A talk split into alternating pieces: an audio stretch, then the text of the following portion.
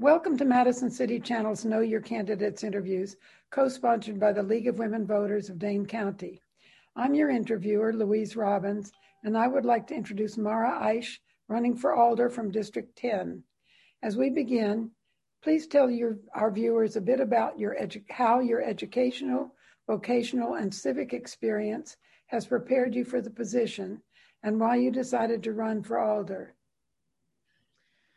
Well, thank you for that um, that question, and I want to say thank you to the League of Women Voters and Madison City Channel to providing this opportunity to share this video with the residents of my district.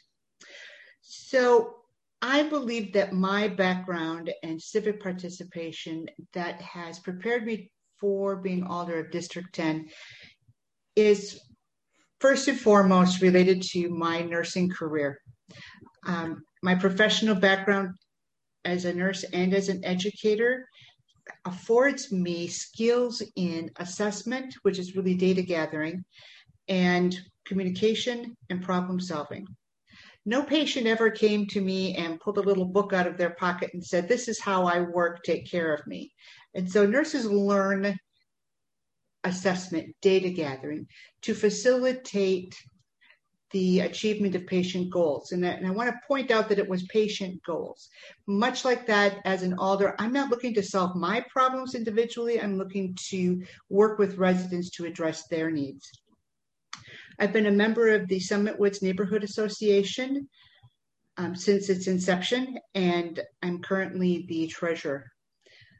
The reason I am motivated to run for alder at this time is first of all, I have time. And secondly, my neighborhood just went through a process with the city in terms of a development that was proposed. And I don't feel like they were heard. Somebody listened, but I don't feel like they were heard. So I'm wondering where else that's happening in the city.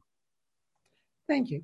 What issue or issues have you identified as being of primary concern to the residents of your district and how would you approach tackling them?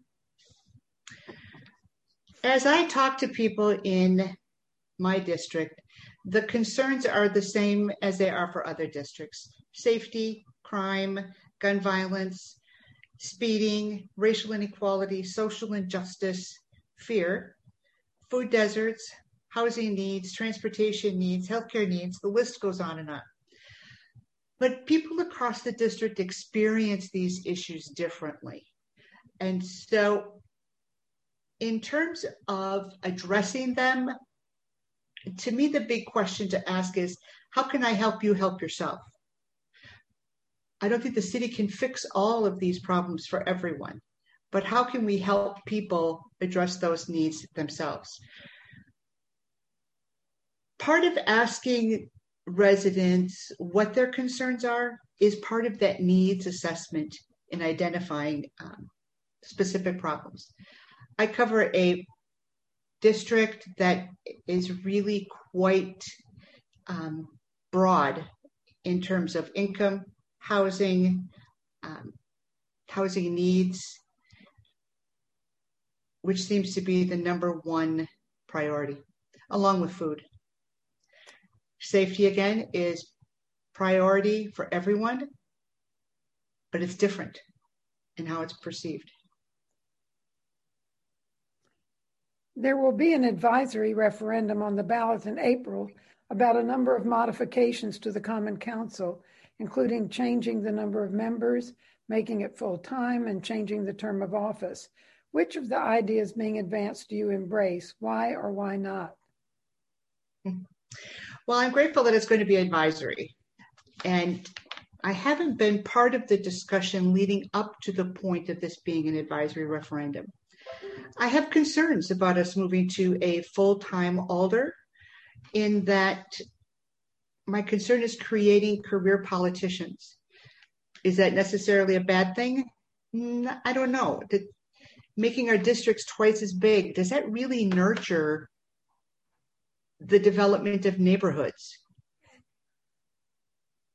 I'm really looking forward to the results of this referendum and will advance as how my district advises and what they would want. It's going to be a, a, a tough transition either way. Thank you.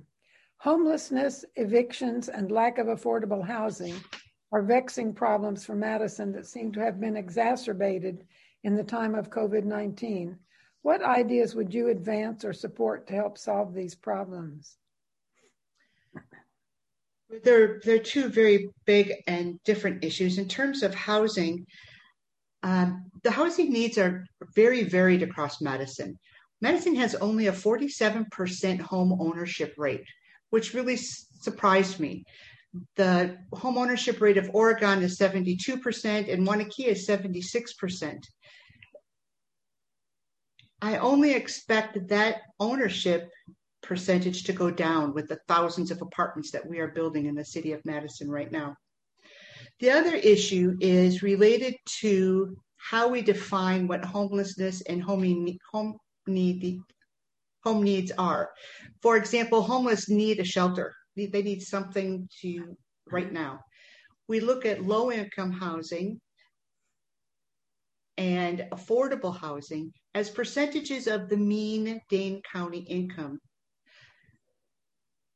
The problem is in my district, I have an area where 41% of the households are single female. So when we're looking at percent of income in a two household earner home, that automatically puts these women at a deficit in trying to compete for affordable housing. So I think we need to look at approaching each the homelessness, the low income housing, and the affordable housing specifically in the targeting the needs of each of those groups and not thinking that one solution is going to fit all. Thank you. With the selection of a new police chief and the creation of a community oversight board, there's a lot of attention focused on policing and criminal justice, both from the perspective of racial equity in law enforcement and the concern of many citizens that, in fact, crime, especially car thefts and home burglaries, is increasing and that police response is inadequate. How would you deal with these concerns? when I said that safety w- was a concern across my district, but perceived differently, this is exactly what I was talking about. So the car thefts and the um, the theft within the vehicles and then the theft of the vehicles is a concern for a big part of my district. The other part of my district is looking at too much police response and feeling that that is not appropriate.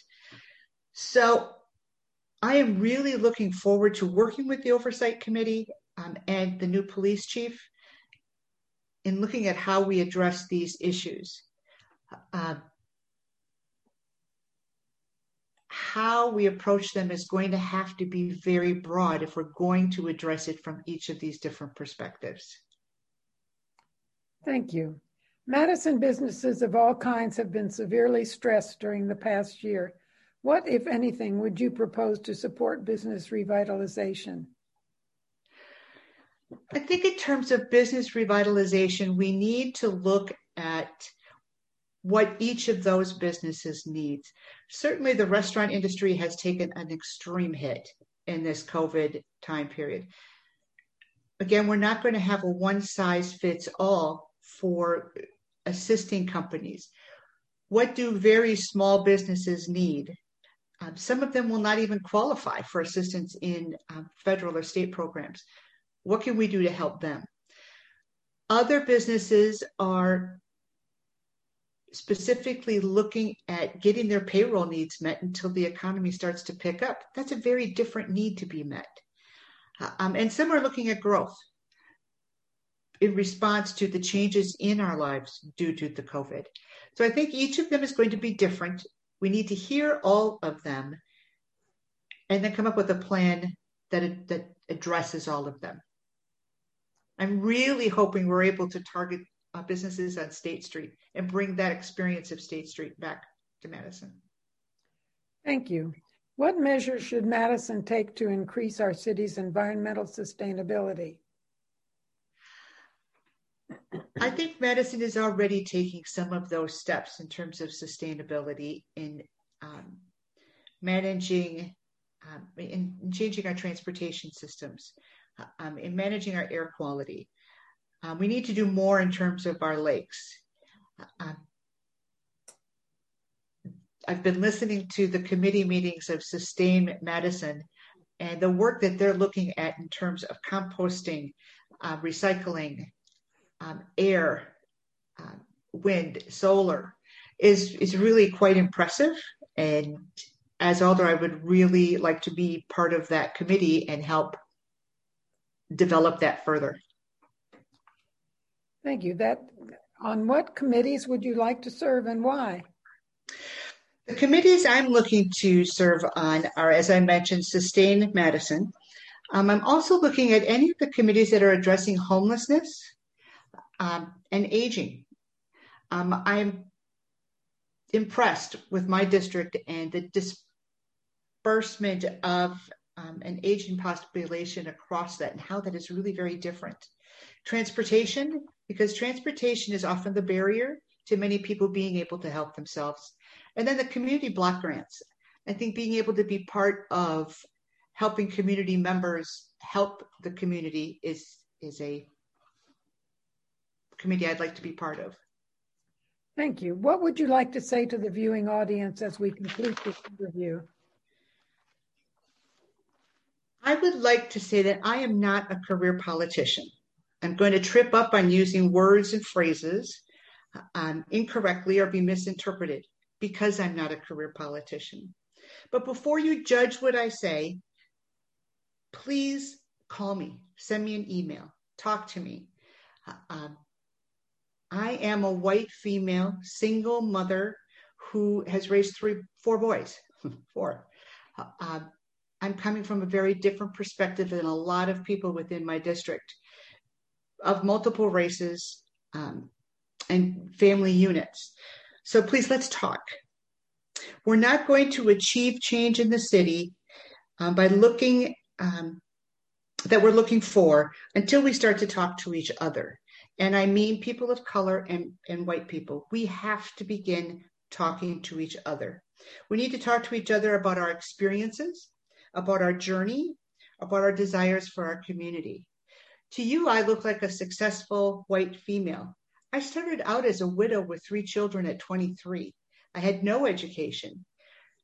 Yes, there were opportunities available to me because of being a single white female widowed, but we have to reach out and, and use those opportunities. So I'm asking you, talk to your, your neighbors, talk to somebody at church, talk to a coworker, find out what their life journey has been, where their future goals are going, and how much you actually really have in common.